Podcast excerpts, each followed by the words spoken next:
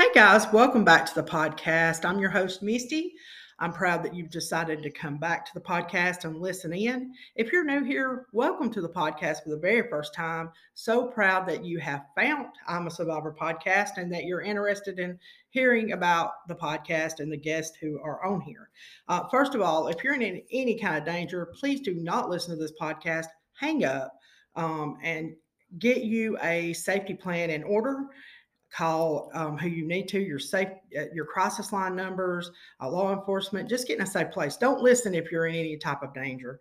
Uh, the National Domestic Violence Hotline number is 1 800 799 7233. If you cannot get an advocate on the other end of the line, if you're needing some help, needing information, that is a good source. You can also reach out to your own state crisis lines and hotlines. That would be my very that that to me is where you need to start is in your own state. Um, and then if you cannot reach anybody and you're like well i just really can't get the information domesticshelters.org is a really good place to get information. You can find your shelters your local shelters what they are actually needing. There's donational things on there because you know as uh, domestic violence shelters they there are needs you know they are in need. So but today's podcast, I'm very excited to introduce retired Lieutenant Mark Wynn. He is the owner of Wynn Consulting, childhood DV survivor, and he is a domestic violence expert. So, hi, Mark. Good morning, Missy. How are you? I'm great. I'm glad that you're doing well. Um, so, let's kind of talk about. I kind of want to just just dive right into to the fact that um, you just did a documentary. Not sure if you well, just did it, but you know, it's fixing to be released, correct? It, it, it is. We're okay. working on it now. We just finished it actually. It's been a it's been a project for five years. Okay. Um, Absolutely. Had a couple of filmmakers out of uh, New York, uh, and Ann de Mare and Kirsten Kelly, who've done documentary work on homeless teens in Chicago and and other social issues. Uh, mm-hmm. Emmy Award winning, and about five years ago, they uh, they contacted me and said, can we come and watch you train? And I was doing a course up in Loudoun County, Virginia, and, and they came to my training and they said, we'd like to do a documentary on this. And I said, about what? And they said, hmm. well, men doing the work and stopping violence against women. And I said, well, sure, I'd be happy to help. So they've been following me around the United States for the last five years, filming interactions with victims and training and um, and some video shot here in Nashville, where I'm where I'm from, uh, at the, the Mary Parrish Center, which is a transitional uh, domestic and sexual violence therapeutic housing program that my wife and I helped start about 20 years ago. And Mary Parrish was my mother. Mm. So the Mary Parrish Center is part of the part of the of the subject matter for the film, and and we just finished it, and we're right now we're asking people like you and other you know folks who do this work to take a look at it and see what they think. So hopefully we'll it'll be we'll start releasing it uh, this year. Absolutely amazing, and and uh, and I and you know I told you I I did watch the documentary and I'm very excited about it. I'm very excited for it to be released, and it is a very important. Um, not only just as an advocate myself, but as a survivor, to see someone like yourself, like you know, a male figure, be a part of you know this work and you know really care about victims and really care about training law enforcement and other people um, that do this type of work that have to answer the call for victims. It's it's just overwhelmingly you know I'm, it, it's just a, a heart thing for me you know and i'm very proud of you and i'm very proud that, that you're doing this work continually. So well, thank you. Yeah. you know there's, there's a lot of survivors in law enforcement. Yeah um, they a lot don't talk about it. They don't mention it. They don't bring it up. And that's fine. You don't have to you know, confess that you're a survivor. But over the years, and I, I again, I've trained in every state. I don't know how many cops I trained. I, I started training police in '82. So I've had officers walk up to me after training and say, "I lived your life. I watched my father kill my mother. It's the reason I got into policing. My sister was sexually assaulted." Uh, and you hear these experiences. And by the way, the same stories that you hear people like you or advocates who do the work every day. That's what brought them to this work. And this film, I'm hoping, will generate a conversation amongst men about what our responsibilities are, considering you know we're most often the perpetrators of all these crimes, from stalking to trafficking, sex assault, domestic violence. I think we have a special responsibility to step up and, and do something about it in, any way that you see fit. Supporting your local shelter, you know, training your police officers to understand trauma, um, you know, changing the court system to make it easier for victims. I mean, there's so much to do. Uh, and engaging men is, is what I hope this film will do. And you know, something that is absolutely what I feel like this film is going to do. Um, oh. because it's it's so it just resonates. Um, you know, your bravery alone just to talk about how you grew up and you know what you witnessed and what you heard and what you went through as a kid you know that's tough. That's very well, tough man, stuff. mean, let me tell you how that happened. When i got on the uh, i started policing in 77 i spent a couple of years in wichita kansas as a deputy and then i moved on back i moved home to tennessee and got on the nashville metropolitan police and when i went through my training at the academy they taught us mediation that was the method at the time on how to deal with, in other words, arrest avoidance. Mm. And growing up, watching the police come to my house for 10 years and not doing much of anything, and we it got to the point we were as afraid of the police as we were my stepfather. Mm. I realized that that kind of behavior was still going on in, in, the, in the late 70s, early 80s when I got into policing. So I knew what I had to do. I had to bring a common sense sort of approach to dealing with this crime and breaking a lot of these myths that that you know communities had about the victims and the offender, and that was part of my journey. But it the most significant moment was when an advocate like you said, who knew me here at Nashville, said. Um, um, Mark, uh, Amy uh, Rosenthal. She was an advocate for the police department. She worked in the, the, the rape unit mm-hmm. or the rape squad and she did she worked with sex assault victims and she'd been doing this for years she said i know your history why don't you talk about it and i said i don't nobody wants to hear this and i had an opportunity to do a training for my command staff at the police department i spent an hour talking about my experience as a child growing up and why i got into policing and after i finished the presentation these are the chiefs of my agency. They all left the room except for about three, and they all three walked up to me. And I thought, "Oh my God, I'm in trouble." They they, they didn't know who I was when they hired me, but all three said we lived your life, and it, you know it, it was a, it, was a, it was a pretty amazing moment for me to hear other men say I lived that life, but other men who had influence over the culture inside policing. So uh, along over the years, again, I always came back to my advocates to help me design lesson plans and to understand the issues and how to best deliver it. And and so I'm advocate trained and advocate influenced, and I'm forever grateful for that. And, I, and, through the years, I got to meet, you know, my mentors like Ellen Pence and Barbara Hart and Joan Zorza and those people who were part of the Battered Women's Movement. And they let me follow along, and it paid off for me.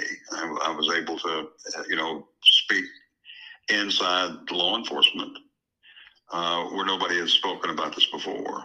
And, and and you'll see in this documentary it covers a lot of those early years uh, in the 80s 90s and and throughout this you know over 40 years of doing this work in all kinds of capacities from advisor to expert witness in court to, to police detective lieutenant. We started the largest domestic violence investigative unit in the country at the time in 95 here at nashville. And i was part of that process that built it and put it in place and hired the detectives and trained them and it's still in place today so amazing, such amazing work. Um, I'm so, I have so much gratitude for you um, as a human being um, and the work that you do because, you know, this is, of course, you know, is personal for me myself.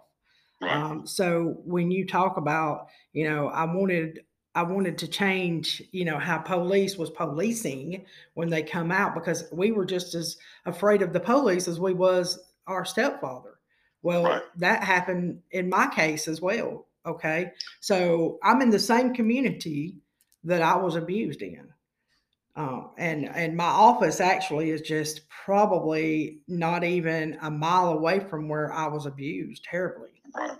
Just you know, probably feet, like not even like, I mean, just right down the road. And so when when the police and, and that was one of the biggest reasons I didn't report the abuse to police because whenever I did reach out and a police officer came, well, I didn't actually reach out. Someone seen the abuse. It happened going down a road in Alabama and it was hot. It was summertime. Um, and a lady had saw this happening and she called the police and when they showed up, his face was red, my face was red, our hair was everywhere. Of course, my hair was everywhere. He'd been pulling me by my hair and throwing me in a ditch and hit me in the face. And he, he of course, looked like he had been, you know, just in a teasy too, but I never laid a hand on him uh, because it was hot. Um, so the police says, Well, I'm going to take you both to jail. If you two can't get along, he never even asked me a question. He never said, Ma'am, has this man abused you? Did he hit you? Because we just got a report that a woman was being abused, right? So that never happened. And and I can remember in that moment, right, that my heart just went into my stomach and I thought, I can't call the police. What are they going to do for me? So, you know, I think that when I whenever now I advocate for women, I do it with such um, you know, strength. And I also reach out to law enforcement a, a awful, awful lot. They pretty much know my name. So I reach out to them and I'm I'm always checking, you know, does she have people who are like, you know, I know she has a protection order in place. Are y'all like going into her area, making sure she's safe, making sure he's not on her block, you know, patrolling, you know, have you got her on the list? So I guess that, you know, you and I kind of have that. I, I, feel like we sort of have some, that little bit of something in common because of that reason. Well, you know, in the film, and this is what the filmmakers, this is how they designed it. I didn't know it until it was happening. Um, we were in Texas. I grew up in, in Texas. I'm a Tennessean, but I grew up in Texas. But mm-hmm. we were in, I was in Texas doing a training at the annual Crimes Against Women conference, and they came out to film part of it. And they they said, let's go back to your hometown. Like, you know, like, like you, you live in your hometown. I said, sure, I'll, show, I'll show you around one of my small Texas towns I grew up in. And we pulled up to the very house that I, one of the houses I lived in. I didn't realize, and they had arranged for the owners to let us film in the house. And this, I, I ran from this house with the clothes on my back. So it was interesting moment. And I, went in and and all all it came back. It all just kind of came back. Uh, I could see it all happening in front of me. Mm. And while I was there, I mean, I, I told the filmmakers, I said, you know, this is this is where I learned not to sleep. And they turned that into the title of the documentary. Mm. And you know, laying down at night, and then you know this, and so many survivors do you don't really sleep restfully because you don't know mm. what's going to happen in the middle of the night, which it often did. Uh, or the police would be there and arrest him and not not even talk to us. And I'm not mad at the police. I understand what who they are and how they were trained, but it was mm-hmm. um it was uh, wasn't easy. Uh, and I, I but I'm glad in retrospect that we did it because it's you know this is what other men need to see that um, most do get out. Most men don't abuse. Um, but what do you do with that experience? And then, you know, as I moved through policing, you know, your circumstance is a good example of one of the things that I realized that we had a problem with is that traditional policing, and, and this is not their fault. I mean, police do what they're trained to do. Mm but police were looking at domestic violence as, as the same as a stranger assault.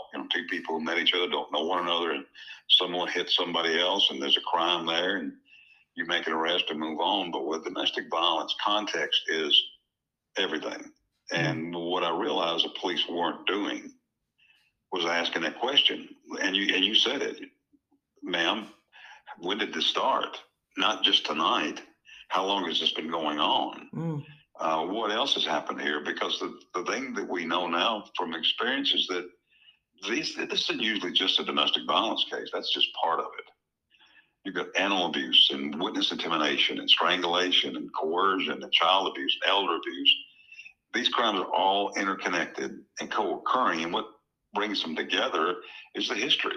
You, you've got to ask the victim, tell me what happened last month, last year, because if we're judging her for slapping him, it makes sense that she would slap him, considering he raped her last week. Right. This is real. I mean, you know this. Yes. You work with victims. Absolutely. And, and police now are starting to ask these historical questions, and it's all coming out. I mean, it's it's obvious. Um, you know, when you start asking these questions about victims, they tell you everything. And the offender often will say, "I didn't do anything." That's their that's you know that's their denial without details. Mm-hmm. And we're learning. I mean, we're we're we're teaching police. You, you, when the the moment 911 call comes in, that doesn't mean that's the first time it happens. I know our crisis line here in Nashville told me when we were doing our early work in the 80s that victims call the crisis line for the first time on average after the fifth assault. And I asked the crisis line director, I said, wait a minute, I need to understand this. Is this, you're talking about 911? She said, no, Mark. She said, I'm talking about our crisis line. Mm. So by the time they call us, you know, there is often a dozen or more incidents. Mm. All of that's important. You, you've got to lay down a contextual picture of the crime to so the law keep its promise to the victim. And if you don't, then you find yourself making an arrest against someone who did nothing more than commit self defense. Absolutely. So I mean, it is, and, and, we're getting there. I mean, there's all kind of training films, there's curriculums. It's you know the the laws are being changed now from primary aggressor to predominant aggressor. Uh, you know, police departments are being trained in what coercive behavior looks like for the first time. So we're slowly, you know, training this next generation of police uh, that you've got to spend more time on a call. There's more to it than you know. And if you walk away from it, then you may miss, you know, a child sex abuse case or an mm-hmm. elder abuse case. Mm-hmm. And, and and that's not just me. I mean, I, I do a lot of work for the International Associations of Chiefs of Police. And for the last 15 years, we've been doing these national leadership institutes for police chiefs on violence against women. And they've said the same thing. These these are you know, chiefs from big and small cities all over the country, and they said, we missed it. We completely missed this. We know now there's common characteristics, trauma being one of them. We know that we've missed crimes like strangulation and stalking and other crimes. We know why we've missed them, you know, lack of training, minimizing by the police, and we know the impacts when we miss them. Homicide, uh, community community trust. Victims don't call us anymore. So it's not like we don't know. And we, we, we've got a formula now that we apply. We've got a whole gender based, you know, uh, self assessment for law enforcement that we created based on all this information that we've learned over the last 15 years. So things are changing. Uh, not as fast as I'd like, but they're changing. Right. Absolutely.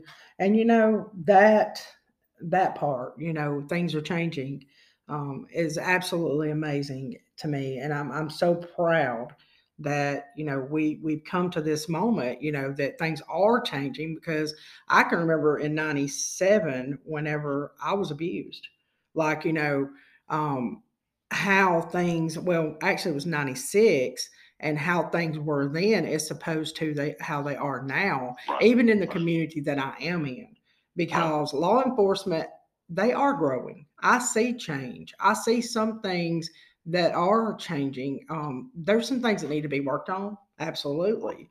Um, but we have good law enforcement officers, I believe, in the community I'm in now. Um, you know, they just have to be trained and they have to be trauma informed. And, you know, you and I were talking about that before we started recording about how important being trauma informed is. Right. Because well, we missed the mark you know. Well, you know, Misty, the trauma, the whole thing around trauma has been. I've watched it unfold uh, uh, over the years. Uh, we first started getting, you know, indicators in the in the late '80s, early '90s from, uh, uh, you know, brain science folks, the neurology, mm-hmm. the, the, neurobiology folks, we call them, the people like Rebecca Campbell at Michigan State, the people who study what happens to your brain when you're traumatized and some of the first early studies came out of Canada. It was from law enforcement. It was when police were involved in high speed pursuits or foot chases or life and death situations, You immediately interviewing those officers after the incident, we saw the story wasn't clear. I mean, it, it was fragmented. as I was a homicide detective uh, part of the 80s and 90s, and I interviewed police officers after shootings. Mm. And they would tell these stories, and I'd say, "Wait a minute, are you sure that what happened?" Yeah, I think so. They would say, mm. and then we would write it down, and it would sound like they were lying to us. And finally, these you know these experts in Canada and other places said, "Stop! You have to stop." And understand what you know physiologically happens inside your body and your brain when you're in a life and death situation. And so we did. That's why you know the custom now for police after a shooting is to let them go home for a couple of days. There's a couple of sleep cycles, so their memory will come back into some kind of shape. You may not remember everything. Mm. So when we started doing that, the the natural next question was, are we doing that for rape victims? Are we doing that for domestic violence victims? And the answer was no. Mm. So you know, the law enforcement and you know, I was part of this this movement at IACP and other places. We started looking at how do we teach trauma to police, not cultural sensitivity or competence. That's important too. But how does trauma impact your your day to day work in these cases? And it's starting to pay off. Mm. Now, now you're hearing police departments say they're trauma informed, victim centered, and of course, victim centered is the other part of this, and that's allowing the victim to have some say in the process instead of just forcing the criminal justice on the victim, the criminal justice system on the victim, which can be dangerous. You give them more options of what is available to them. That's that's the most important thing. I mean, justice is you know we it's easy to lock somebody up, mm-hmm. um, but you got to have you got to have safety. If the criminal justice system is unsafe for victims, they're not going to call in. Who can blame them? Right. So we're we're trying to transform police around you know, victim centered. I know here here in Nashville, we've got the largest family justice center in the country, and, and it took us a lot of years to build it. And a lot of people are involved in a lot of you know great you know visionaries who work in this field. That's sort of where we're going. What does a community coordinated response look like? You've got to have uh, people like you in the courts. We've got to have you know good trauma informed prosecutors and, and, judges and communities that, that are that are, are so finally, for the first time, understand this that leaving is not an event, it's a process. Mm. And everybody in the community has to play a part in that process. And that means clergy. And you know, the, you know, the clergy sometimes they're, they, they're playing catch up. I, I know a lot of folks who work in the clergy. And at one time, they would say things that were dangerous to victims, like, let's bring him in, let's do couples counseling and that's just you know you can't couples counsel with a criminal, uh, especially this kind of criminal. So the the clergy would actually call it the holy hush. Mm-hmm. And we're, we're now there's curriculums, there's trainings. They come to our they come to our trainings. They're part of CCRs around the country, and now you get a really well informed clergy member, and they'll say, "Don't let the Bible be the belt he beats you with." Mm which is powerful. I mean, because offenders use scripture to to convince victims that they should be subordinate. Women shouldn't be subordinate to anybody. Right. So um, it, it just tells you how big the community has to be to protect victims, and we're we're, we're getting there. And all and all these things are part of the you know of the lessons that are being taught around the country. Uh, one example is something that's coming on strong, and I'm glad to finally see it is traumatic brain injury. Mm. 80%, this is what the experts tell us in Australia and Canada, the United States, up to 80% of your DV victims suffering, you know, some level of traumatic brain injury. That's higher than the NFL, by the way. Wow. Which means, how do you deal with traumatic brain injury? Well, you have to understand what it is first, and then how do you, how do you, you know, discover it? what are the questions you ask victims? Um, because you may be talking to someone with traumatic brain injury, they have no, they, they can't understand what you're talking about. Complex issues. Um, the Ohio Domestic Violence Network has created a, a guide for this. If you go to their website, odvn.org, and you can download their Invisible Injuries Guide for advocates uh, who are working with victims who are suffering traumatic brain injury. It's a big problem. But here's the other thing, too. With that, that's evidence of a felony. Yeah, absolutely. You you do internal damage to someone in most states. that's aggravated assault. That's that's a that's another crime. Are you investigating that? Mm. Absolutely. You know, I mean, well, with with my with my going back to when I survived, you know, you're talking about the brain injury part. You know, I kind of think that I went through some sort of traumatic thing with my own brain, which I know I was very much traumatized at 18 years old by my abuser. But and I was also uh, dealing with postpartum. I just had a baby. Oh, Like I yeah, I had a baby in October of 2000 no, 2000 was to me, 1995, October of 99 1995. So I married my abuser in January of 96. And so about 3 months after I married him, he started being abusive.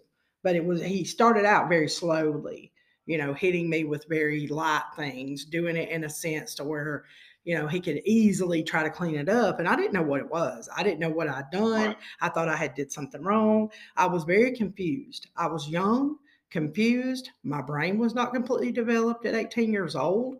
Just had a baby. So, you know, he he threw an oak um, bulldog that was on a mantelpiece, which this happened right down below my office, by the way. Um, he threw this piece of oak and hit me in the forehead, and I have a scar on my forehead from this incident. But I can remember seeing stars. You know, they say you you know that's just in the movies. You don't see stars. Yes, you do. Yeah. If you get hit hard enough, you'll see stars. So this happened to me, um, and it was quite violent. It was a very violent moment, and and you know when I left the abuse, I got involved in drugs. I had um, which which I was a drug abuser on the weekend, so I didn't call it an abusive drug habit. You know, um, it was just something I didn't know how to kill the pain after DV. After I went through all that trauma, I didn't know how to kill my pain. My daughter had been taken from me, so I I have just been through a whole lot. So I went through an eating disorder also because he had me convinced my body was the ugliest thing on the planet. Um, and so I went through a whole lot of mental, emotional, and physical abuse, even sexual with him. You well, know, you know, it's the, the the people medicate themselves for Mhm. because of pain, and Yes. and and the studies that we've seen in policing bear that out. Um, actually, when you look at officer deaths in the country, we kill ourselves more than the suspects do. Mm, Uh, there's a whole science now around officer wellness, and what we've realized is that for years we had officers who were experiencing incredible amount of PTSD, who got no help whatsoever, other than you know be tough, you know you're a cop. mm, And what happened is we started to lose. We, we were losing officers all the time. We just didn't know how to deal with it. Mm. Now, you know, we're we're taking care of the mental state of our officers, and it's, it's also true with victims of domestic violence. You know, the numbers that we've seen over the years, about 65% of the calls that police responds to, there's drugs or alcohol there. There's a reason for that. And the other thing, too, around alcohol use, when you drink or use drugs, it doesn't mean you're a liar. More likely, you're more likely to tell the truth and you're more likely to confront the offender. That's when the most serious violence often happens because now you're signaling you want to leave. That's separation violence. But, you know, I tell police all the time, um, let's you know, don't look down your nose at people because we've experienced the same thing in policing. But, You know, our police psychologist here at the Nashville Police Department told me that on average, most humans will experience, you know, three or four major traumatic events in their life. Most average serving, you know, police officers will experience a hundred, mm, and that accumulates. And then you start doing things, you know, dangerous. You, you drink, you get divorced, you use drugs. That's all a byproduct of the violence you, you experience. mm, We know that now. right. The other thing too, and I'll say this, Miss, you know, you this is something that uh, it's just a common sense, uh, you know, evaluation of mine. People don't get together because they hate each other. For God's sakes, they love one another. They have Sure. children, they have a home, they have a mortgage, they they have hopes, and and then I- you know, it doesn't take long for these kind of offenders. They show themselves, and, and then now you're trapped, or you think you are. Mhm. So I tell police all the time, you know, if, if it's against the law to pick the wrong person as a mate, then half of us would be in jail. Absolutely. I mean, so Well, you, we are almost at the thirty minute mark, so you want to, we can come back and record some more. Um, just hold on one second. okay. Okay, we're back, so we can talk now. So, yeah, finish saying, Oh, you know, you were talking about your Mhm. own your own injuries, and that's, Yeah. that's this is not unusual. This is um, my mother. I, I watched, you know, as she was beaten into two miscarriages and head injuries and hospitalizations and broken bones, being thrown out of a speeding car late one night. Uh, all, all this adds up on you on your body, and I've talked to you know researchers, doctors who've looked at this issue, and we're talking, you know, they believe now that it it speeds up things like cervical cancer and breast cancer and uh, gastrointestinal issues you deal with all your life and reproductive issues you deal with all your life. It, this is not just a moment where somebody hits you. It you carry that with you all your life. So the the medical toll, we don't know how many billions of dollars with when you look at criminal justice and, and the you know the mental health field and the and the you know in the medical field, what it costs our country um, every every year. So and, and then when you look at the pregnancy, I mean, we, it, my mo- my mother's example is a good example of that. Violence goes up at pregnancy, Mm, um, and now you've got a citizen being assaulted before they even here. Just think about that for a second. And then the other part of this is the exposure. I mean, I, for, for years I trained police. When you go in, you see a four or five or six year old boy. Usually, usually they, you know, will start to identify with the aggressor. And they'll they'll be violent with their own siblings or people at school, and that's very true. But you know, what we now know about brain science, and Dr. Bruce Perry down at Baylor has pioneered this, says that the brain is affected in children, you know, 12, 10 months, not 10 years old. Uh, and when you live in that toxic environment, it affects the way your brain develops. Not that your brain can't heal itself, mm, but we need to understand that, you know, those children who are exposed to the violence day in, day out are highly likely to be victims and offenders in the future. This is what bothers me often with the courts not understanding that, that um, a protective order given to a victim will stop the exposure of violence to the children. That's that's worth its weight in gold. Not never mind you're worried about him hitting you again or coming to the house. Just exposing your children to the violence, that stopping that exposure uh, can have real impacts, positive impacts on the child. So the medical field is finally, you know, chiming in. Obviously, we've got SANE nurses and SART nurses around the country working in sex crimes. That's finally we had that happen. Um, but it's it's it's a big bill. The bill that's paid around domestic violence is the the person that pays the most is the victim, mm. but society pays the, a heavy cost as well. Absolutely. And you know, a lot of people think, and that goes back to people thinking, well, this is this doesn't have nothing to do with me. She should have left, right? I mean, for crying out loud, she she she, she would have just walked away, and she wouldn't have had to deal with this violence. And and they're, it's not their responsibility, right?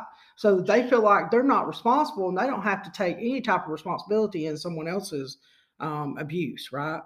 So that that goes without saying the shaming behind being a victim of DV is absolutely still it's still there, just like it was so many years ago. You know, and and it's hard to get people to understand all of the factors of why you know victims do not leave, and there's just so many of them. There's so many. Well, one is you know this fear, Mm, and, right. and I, I don't know what fear is. I, I carried a gun for a living for over twenty years. Mhm. you you have to understand what fear does to you. And, and two, you know, there's there's a, there's a lot of you know solid research around if you coerce people over and over and over and over again their entire life, they're easy to be coerced. That's the that's the, the end product for an offender. And when we deal with a victim at the scene of a crime as an officer, we need to understand that this is somebody who's been pushed around and bullied all their life.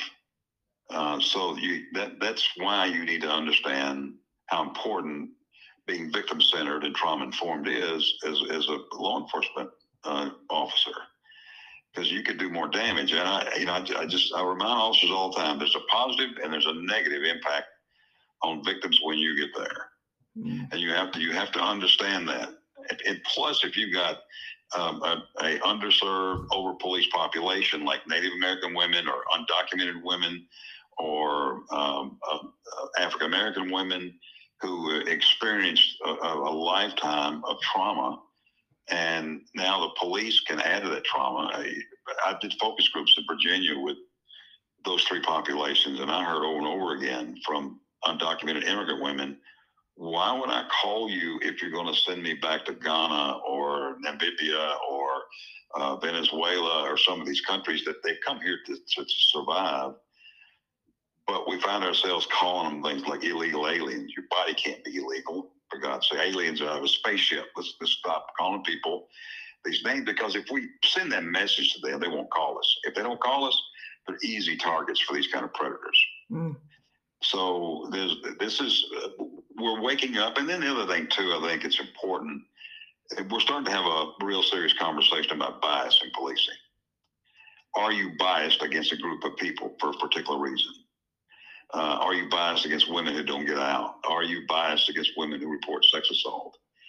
Um, and you know the bias today is not bias of yesterday, but it plays an important role. If you write in a report that this woman can't be raped or she was drinking, she should have been out that late.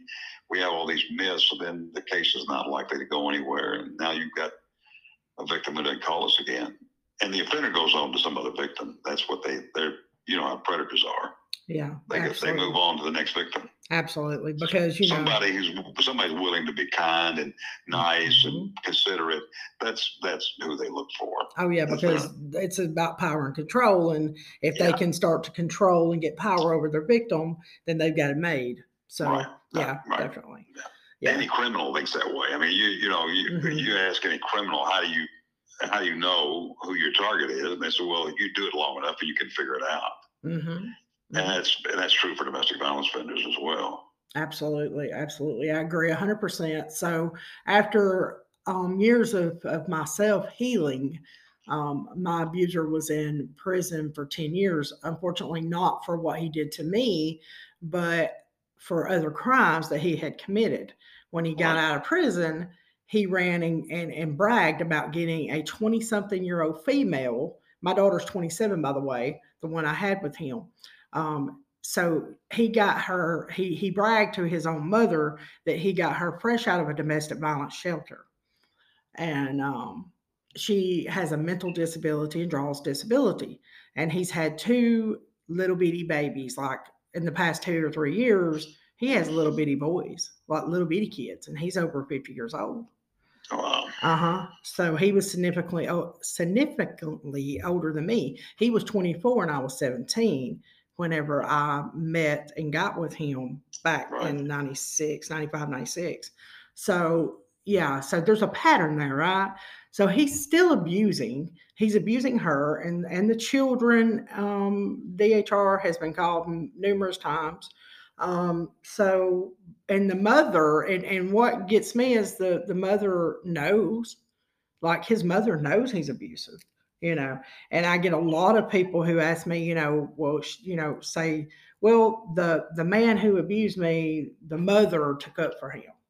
Of course, that's just the way it goes. Um, and, and it's unfortunate that happens, but it does. The families tend to take up for the abusers. No, that's that's that's not unusual. As a matter of fact, when you look at that kind of behavior as a as a police officer, what you often see is a family gets involved in the stalking, they get involved in the witness intimidation, they get involved with lying to the police. I mean, we saw some of that in the Petito case that Mhm, out of Utah, mhm, where his family was covering for him. mhm. Um, so it is not unusual, you know, to see family members as part of the part of the problem, putting force and you know and coercion on, on the victim. So that's that's another missed crime that we often we don't we see it happen, but we don't prosecute it like witness intimidation, which is big reason why victims don't come to court. Absolutely. Absolutely. Well, we have about we are nine minutes in on this next episode. We did kind of like a twofer because we was like entranced in speaking to each other. So, but I am going to let you tell everyone where they can um, see your things on social media. How do they like once the documentary comes out? Where will that be located? Um, can you give that information out, or are you able Well, now? here's, I don't know yet. I Okay, mean, we're, this gotcha. is a, the, you know, I'm not in control of the, Oh. of the distri- distribution of it. It's the, it's the company out of New York that's doing this, but Okay. what we're hoping to do is to introduce it uh, in a couple of national conferences. We're going to uh, going to show it at the the Family Justice Center conference in uh, this year in California, and a couple of other places. But um, it's all going to be shown in film festivals uh, Okay. around the country Absolutely. to, to be distributed. I think that their idea is that when you do these film festivals, you know, public television or HBO or Netflix, they those folks are always there and they're looking for documentaries. So that's one of the things they tell me that they're they're going to uh, uh, explore as to how to distribute it. But just stay tuned. Uh, I, you know, I, I, whatever I do, I'll have it on my uh, social media pages on LinkedIn or on uh, Facebook at Wynn Consulting. Um, so just stand by. It's it's this is brand new. This is just we just finished it. So and but we'll have a website um, Okay. for, Cool. for the launch of the film too. So that's all being designed right now. Absolutely amazing. You know, as always, it's so great to talk to you, Mark. And Sure. I get so much out of talking to you. I mean, we could probably talk all day about everything, you know, and, and we probably talked a little bit about some things off camera, off the mic than we did actually on the mic sometimes. Uh, Right. you know, but it, it's always a pleasure. And I'm so proud that you came on the podcast and, and you spoke about all these things because it's important. It's important to let people know and and if there's anything else that you'd like to say to the viewers out here that are listening, what would be one thing that you would say if like a victim or a survivor were listening right now? What would you say to them? Well, I mean, I, you know, the, the it, that's a that's a short question with a big answer. Mm. I, you know, I just think, That victims, survivors, people living in it right now that don't see any hope, but there is. Um, there's somebody in your community you can reach out to, you know, a, a friend, an advocate, maybe even a police officer. Um, but just understand this: this is none of this is your fault. Mm. Uh, this these offenders will drive that into your mind that it's your fault and you're the reason for it, but it's not your fault. And no, no one, no one, no one deserves to be abused in any way. Uh, we live in a, you know, a, a democracy. This is a free country. You have liberty. When someone takes away that liberty, it's a crime. Um, and so I just want you know victims to know that, that there there is hope. Um, and again, don't don't blame yourself. And for relatives who have friends, uh, uh, daughters, sons, you know, um, sisters, nieces who are victims, be patient. Don't be judgmental. Mm. Uh, you have to put your feet in the shoes of them for a few minutes. Uh, when they don't make that move to get out, you know, we, we, I'll, I'll give one quick example. We used to tell victims years ago, "Ma'am, we think you're in danger. You should leave." Well, the victim was saying, "Well, damn, why not think of that? It never occurred to me. The smartest cop I ever met. I'm gonna call the chief and get you promoted tomorrow." Well, they knew it. They just didn't have the right opportunity. So Mm. um, I, you know, my, you know, message to communities is, uh, don't look at this like, why doesn't she leave? You have to look at it as, what are we prepared to do for her when she decides to leave? That's the most important question for us to ask. Amen. Absolutely. So I'm going to let us go and I want you to stay on the line and I'm fixing to stop the recording. Hey guys, thanks for listening to the podcast. Um, the next episode will be in March. So I hope that you stay tuned to that also. And thank you so much, Mark, um, for coming on and um, talk Thank to you you. later, guys. Talk to you on the next podcast. Bye, everyone.